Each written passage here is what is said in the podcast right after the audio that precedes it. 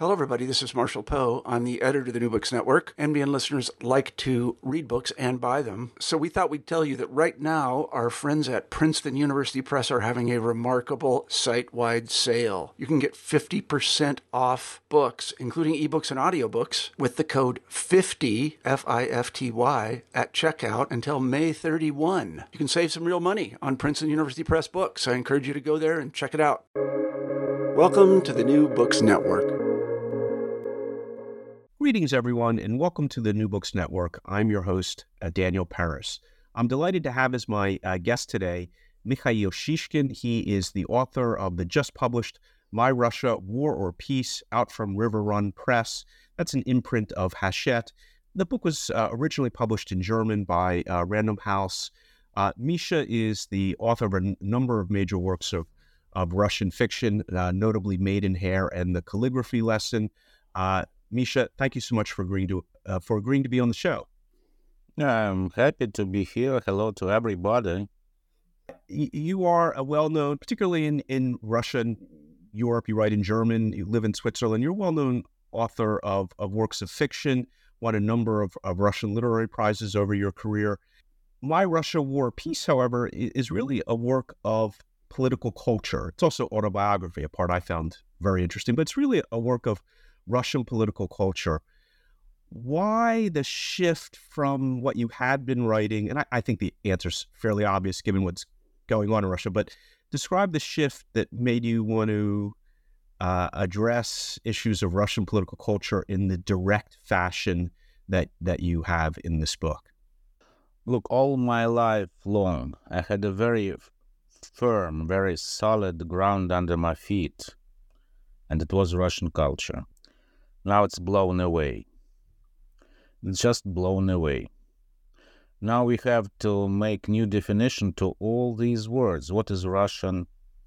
What is Russia? What is Russian culture?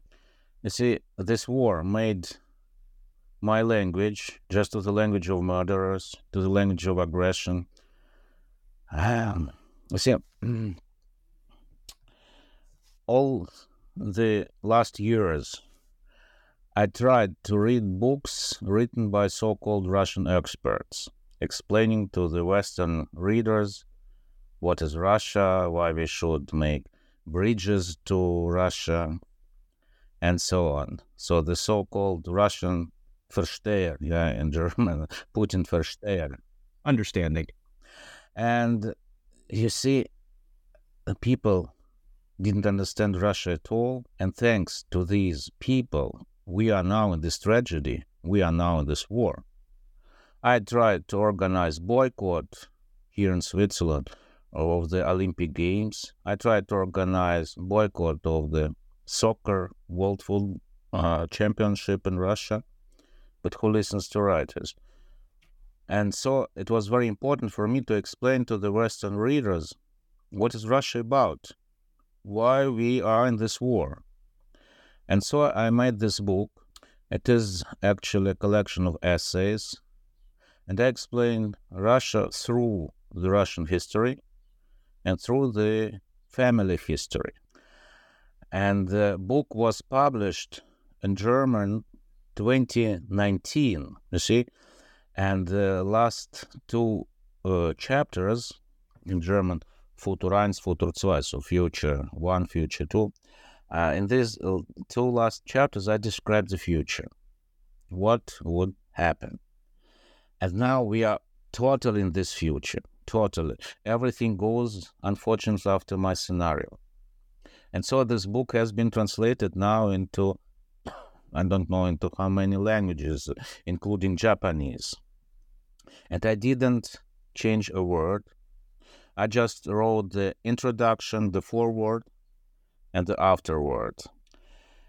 And uh, you asked why I don't write novels. You see, the literature is loser when the war starts. All books I wrote, all my novels, all novels which were written by my colleagues in the last 20, 30 years, could they stop this tragedy? No. You see, when the war starts, culture is just loser. The same thing was with the great German literature before the Nazi came to the power. Yeah, it was great literature. And and what could the great German literature stop Auschwitz? Could the great Russian literature stop Gulag? So it's you see really difficult. It it hurt. It hurt. It hurts. It hurts to be a Russian writer. And uh, now, actually, my idea, my message, my my mission is just to give to Russian language, to give to the Russian literature, to Russian culture, the dignity. Because in these two last years of this horrible war, Russia culture, Russian language lost its dignity. But how? What what can I do? I just can say speak and write nothing more, and uh, I will not stop doing this because the only possibility for me to return dignity to Russian language, to Russian culture, is to fight against our common enemy. Our common enemy is the Russian regime.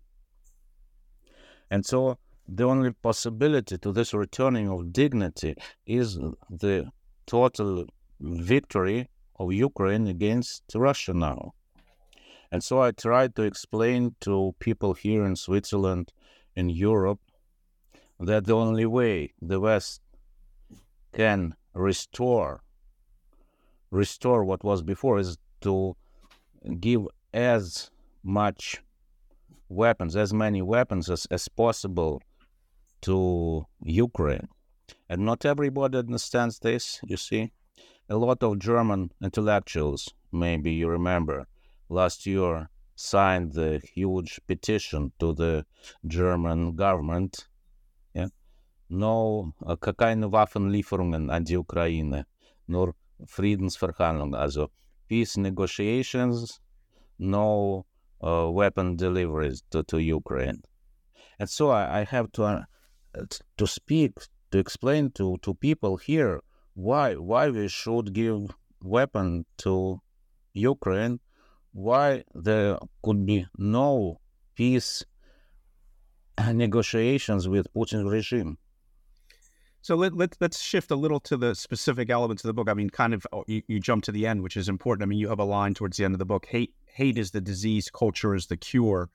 You, and you, you make a passionate plea for exactly what you've just said that, that, uh, you know, a writer uh, the obligation of a writer is to try to kind of uphold those universal values that you identify in Russian culture. But at the same time, you, you have gone out of your way to write a detailed history, maybe not an academic history, but a popular history. Russia, how it emerged on the global stage, and its political culture, as opposed to its artistic culture. And that political culture, I uh, one I'm familiar with, but many of our leaders readers may not be, is is you know is very very distinct from the Western paradigm, uh, what we call for for better for worse and often flawed Western liberalism. But can you go into a, a kind of your description? A, lot, a number of your chapters describe this: the history of Russia emerging, why it has the kind of authoritarian, to use lack of a uh, for one word description, uh, authoritarian political culture and why it has been clashing in effect with the West for for for centuries. Look, we have now the same political system in Russia as 1,000 years ago, when it was just the part, the ulus of the Golden Horde. Let's use that word because that's just for readers, and the book is very interesting and very well written. But you do use the term ulus, U L U S, frequently. It's kind of uh, Mikhail Shishkin's description, core one word description of, of Muscovite and Russian political culture. What is the ulus and, and what is the origin of that term? Yeah, it is just the part of the Mongolian Golden Horde uh, state. And the political system is very simple. It is a pyramid. On the top of this pyramid is Khan or Tsar, yeah, and uh, all this pyramid are just the slaves the only idea of the state, yeah, of the system is the power and fighting for the power. And now we have absolutely the same situation. And you see, the main Russian questions were or used to be uh, the titles of the uh, famous novels of the Russian literature of the 19th century. Who is to blame? Кто виноват? What is to be done? Что делать? But these main cursed eternal Russian questions were just for the reading public and for 150 million of people, of peasants who could not read. The main Russian question was and is and will be, unfortunately, is the Tsar real or fake or false? Because if the Tsar is real, there will be order. If the Tsar is fake, an impostor, so there will be anarchy and chaos. And the only possibility to prove is the Tsar real or not is the victory. For example, Stalin, yeah, he could kill the population by, by billions, yeah, but he had a great victory, and he is a real Tsar, beloved till now. The so beloved in the West, Gorbachev, lost the Afghanian war, lost the Cold War against the West. He is despised. He's not. He, people hate him till now. You see, and so that is how Russia works. Uh, Yeltsin realized that all his ideas with introducing democracy into Russia to make a Western paradise in Russia collapsed. That was nothing, and so he lost the power. Not to lose the power, yeah, he needed a war, a victory. His generals told him, "We will take Grozny in three hours." You, you know, the first Chechenian war was lost, yeah, and people hated eh, him. He was a fake Tsar. So it means the next Tsar had to achieve a victory. It is the only legitimation uh, of the power in Russia, not any elections. So let's let's pause there just for a moment, just to clarify for a lot of Western readers, where Western political culture is based on some sort of presumed uh, social contract involving uh, meeting uh, both the representation of some degree or another and meeting needs of uh, uh individual opportunity. I, and again, that's a that's a very uh, uh, simplistic view and, and and probably wrong. But in contrast, Russian political culture, to the extent you can be simplified, puts a real premium on security and stability. And the Russians tend to view the West as chaotic and the Westerners tend to view Russia as as uh, uh, no no no the West is not chaotic. The West is the enemy because Russia is always in the uh, war at war against the whole world and the NATO then uh, the West uh, just want to destroy Russia. So they are enemies. They are not chaotic. It's something different, yeah. And you see, from the very beginning, Putin realized he uh, to, to be legitimized Tsar, he had to achieve a victory. And you remember how he started his uh, ruling, yeah, by the explosions, yeah, in, in Moscow, just dwelling houses. A lot, a lot of Muscovites were killed, yeah, and so uh, it was, uh, it helped him to start the Second Chechenian War. It was pure genocide, and so he became the Tsar. And you remember, 2014, yeah, he had a great victory. Yeah, Krim nash, Krim nash, Crimea is ours. The People were euphoric. People were happy in Russia. Yeah. Yeah. For again, again, for those maybe not following as closely along, uh, Putin uh, comes to power and begins kind of a slow recreation, an effort to recreate uh, the Soviet Union or Russian Empire. 2008 manages to invade part of uh, Georgia. And then in 2014, although we are mostly uh, focused on the war that began in 2022, uh, Russia did occupy successfully uh, Crimea in 2014 and established uh, two uh, beachheads, shall we call them, in eastern Ukraine, in, in Luhansk and Donetsk uh, provinces of Ukraine in 2014. That is the basis for the invasion in 2022. But this war, in effect, has been going on, direct war has been going on since 2014. Absolutely. And he needed a victory again and again to prove that he is a real Tsar. And so his generals told him, We will take Kiev in three days. Э, э, you see, every dictator loses the connection with the reality because he gets only the information he, he wants to get. And so, if Putin had known what would happen after the invasion, he would never have started this war, of course, but, but he did. Now we are in this situation where he is a false Tsar. There is no victory. And for everybody in Russia, it is clear it is a weak false Tsar. And we uh, uh, need a real Tsar now. And so when Prigozhin went to Moscow, it, it was fantastic fantastic day. You see, all the population was uh, just following how many kilometers were left for Prigozhin uh, to, to Moscow. 400 kilometers, 300, 200 kilometers. And for the population, it was clear Prigozhin is the real Tsar. He has the power, he will win. So it was a huge disappointment of the population that Prigozhin just, just disappeared yeah, before his victory. But anyway, Putin is now a false Tsar. And it's just a matter of time when the fighting for the power will start again. And we have now again the so called Smuta time. You see, it was at the beginning of troubles of the 70th uh, century when there were different imposters and no real Tsar. So Russia has now really difficult time. You see, this year I really realized what Kazimir Malevich meant with his black square. Because an artist has the feeling for the future. What was in his future? In his future was First World War, the bloodiest civil war, and Gulag.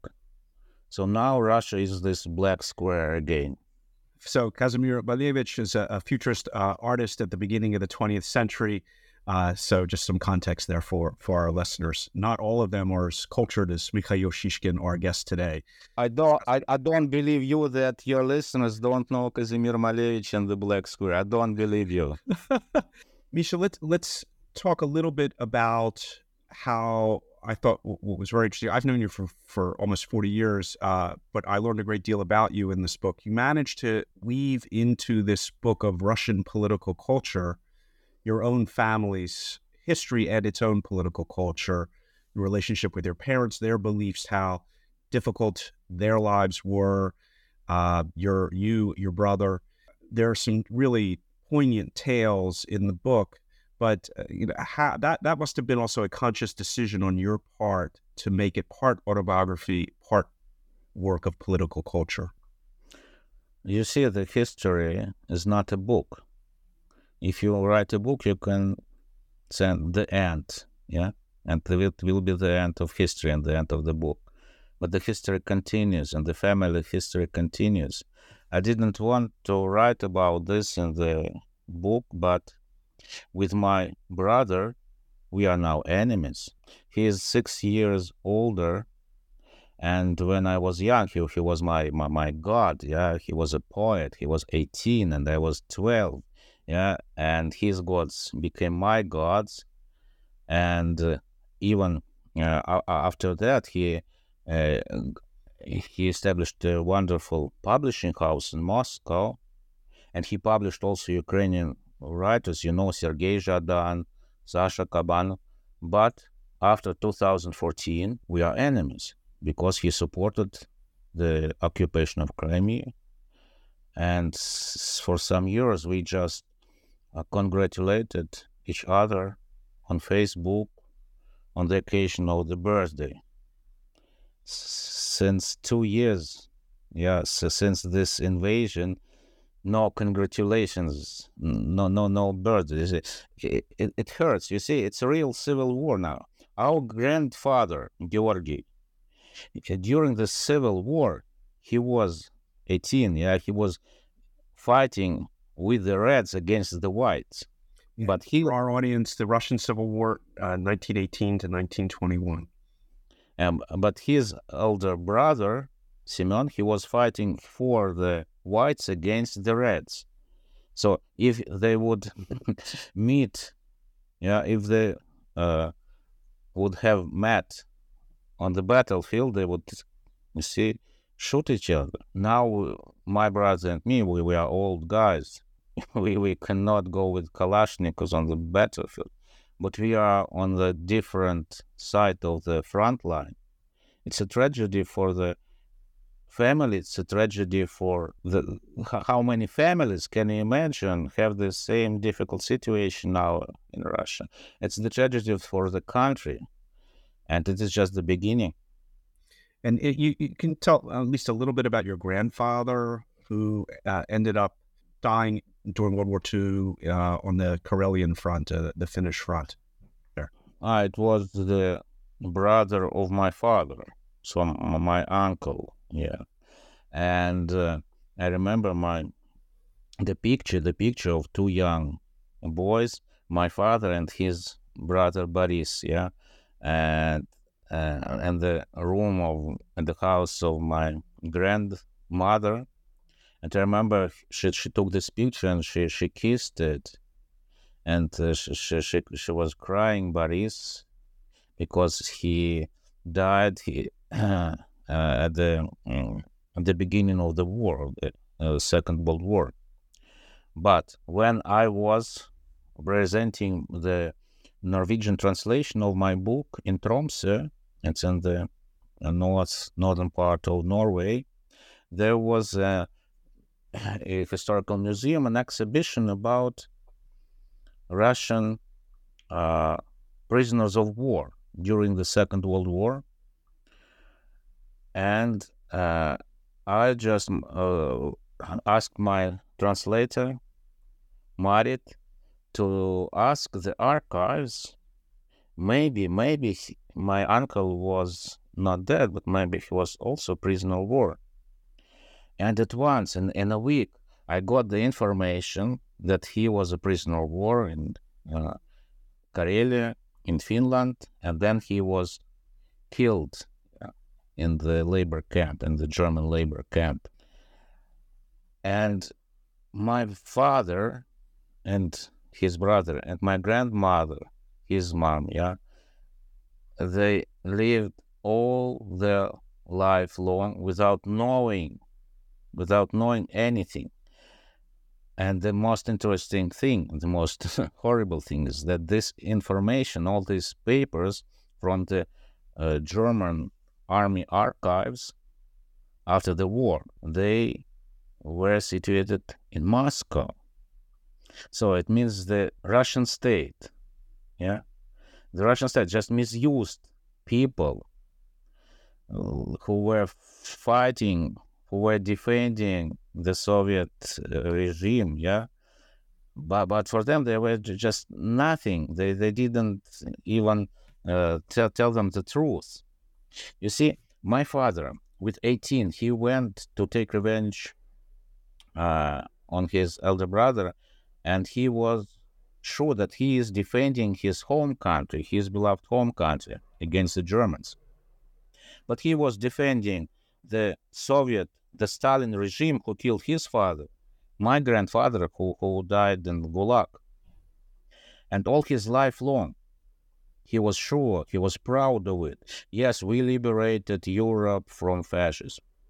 But it was impossible for him to accept that they brought to these liberated nations another fascism, another fascism, that they were fascists too. For him, it was absolutely impossible. Now, the same thing. How can you explain to all these people in Russia supporting this war that they are fascists? They think they defend their home country against fascists from Ukraine, from, from the NATO. You see, one year ago, the whole uh, world demonstrating on the streets against the war. Uh, nobody could understand why there are no mass protests in Russia. There were just uh, several people who went to protest and they were all arrested. They are all in prison now. And the explanation was the fear. You see, it is the Russian traditional uh, strategy strategy of survival, keeping silent. Pushkin formulated it in the last sentence of his historical drama Boris Godunov, Народ безмолвствует. People keep silent. And we have seen one year ago, people get silent. But in September and October, there was mobilization. And we have seen how hundred thousands of people went to the war obediently to kill Ukrainians to be killed. It's, it is not fear. It is not strategy of survival. Something more deeper, something more horrible. You see, people live mentally in the past. They identify themselves with their tribe. Our tribe is always good. Other tribes are our enemies. They want to kill us, to destroy us. Yeah. So the only idea of the population is to defend the home country, beloved mother, beloved fatherland in this un- never-ending war against the whole world.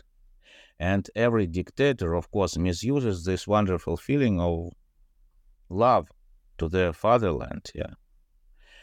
And people think they are defending Russia, Russian culture, Russian language.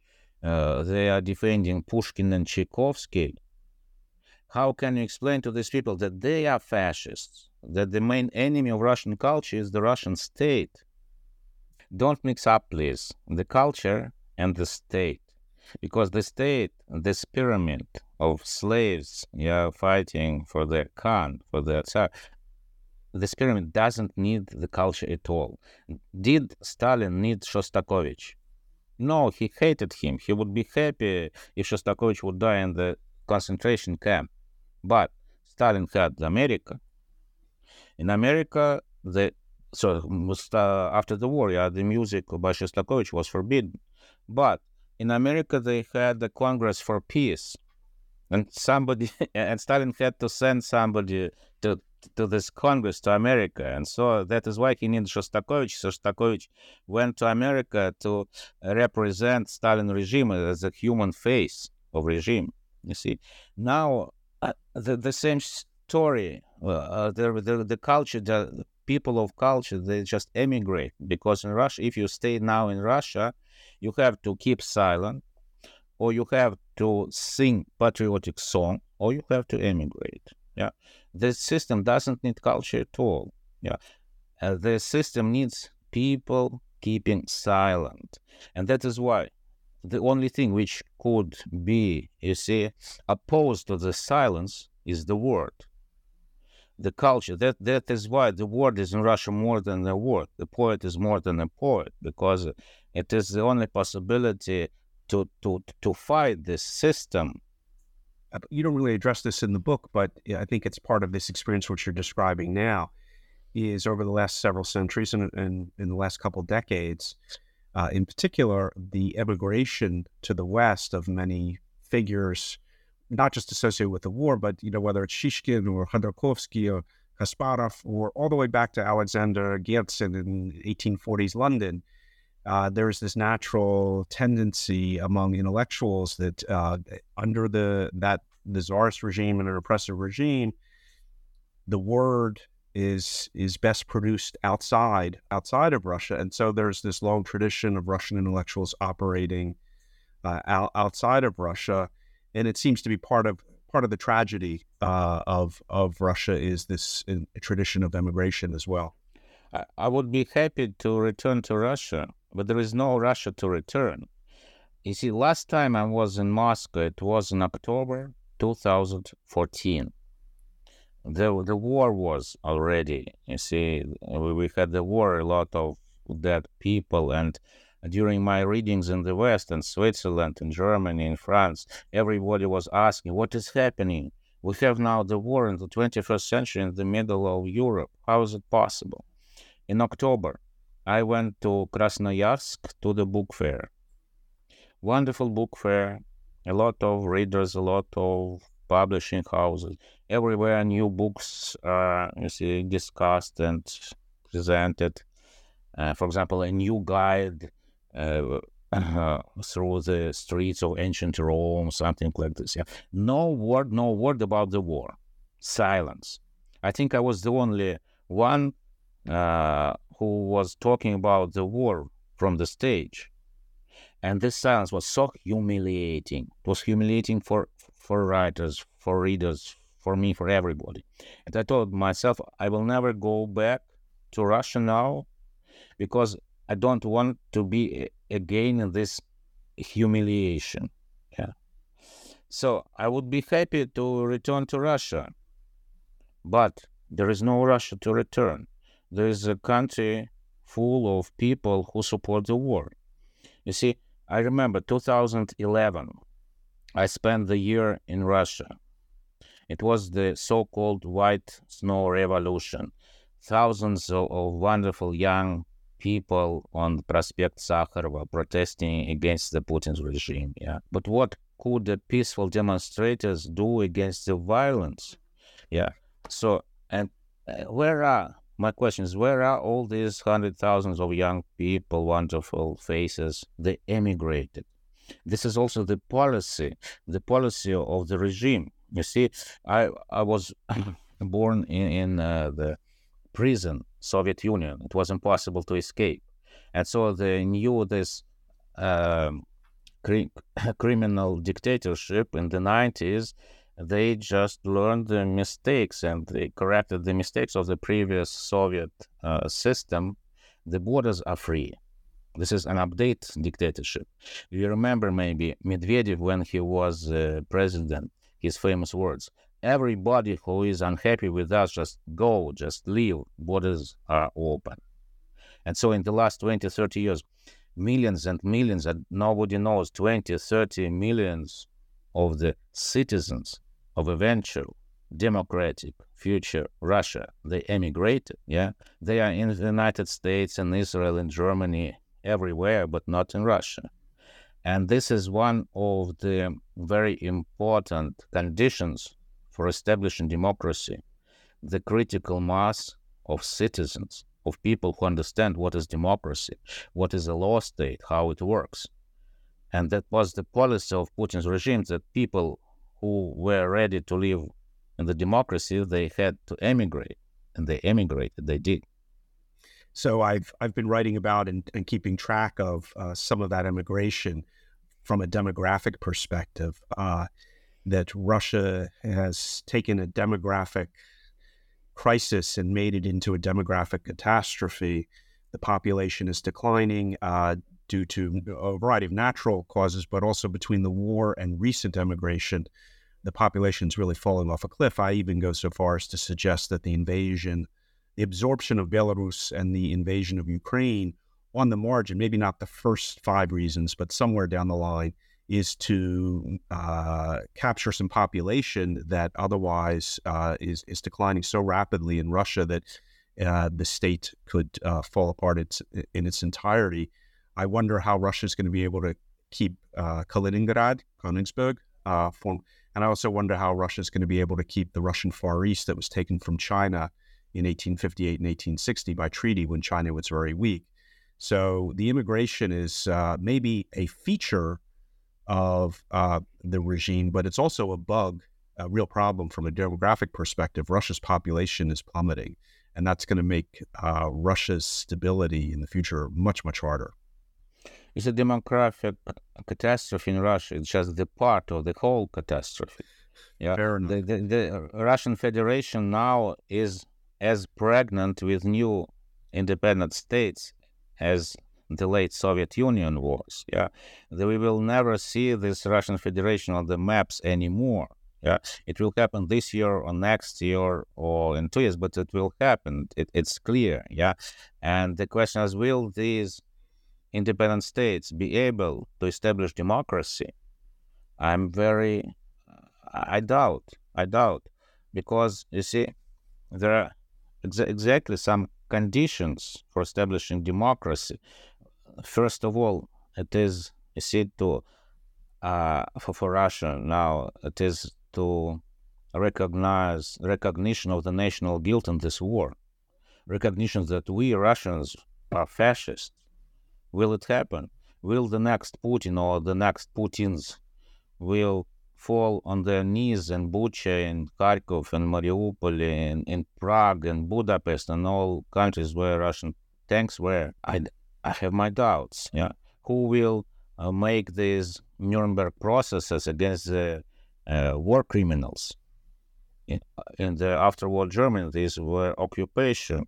No, uh, American army, yeah, who who will uh, make this, who will make these uh, Nuremberg trials against the war criminals in Russia. War criminals themselves, they will put themselves into prison. Who will organize the free elections? Who, who will win these free elections? The um, foreign agents and national traitors like Kasparov or Khodorkovsky or patriots like Prigozhin or Strelkov. Yeah. Who, who, who knows? I, you see, I, I see just the black black square. I, I see this black black square in Russia. Yeah. Is there any? I mean, you do end the book slightly more optimistically than you end this interview. Is there is there a path forward that is not tragic?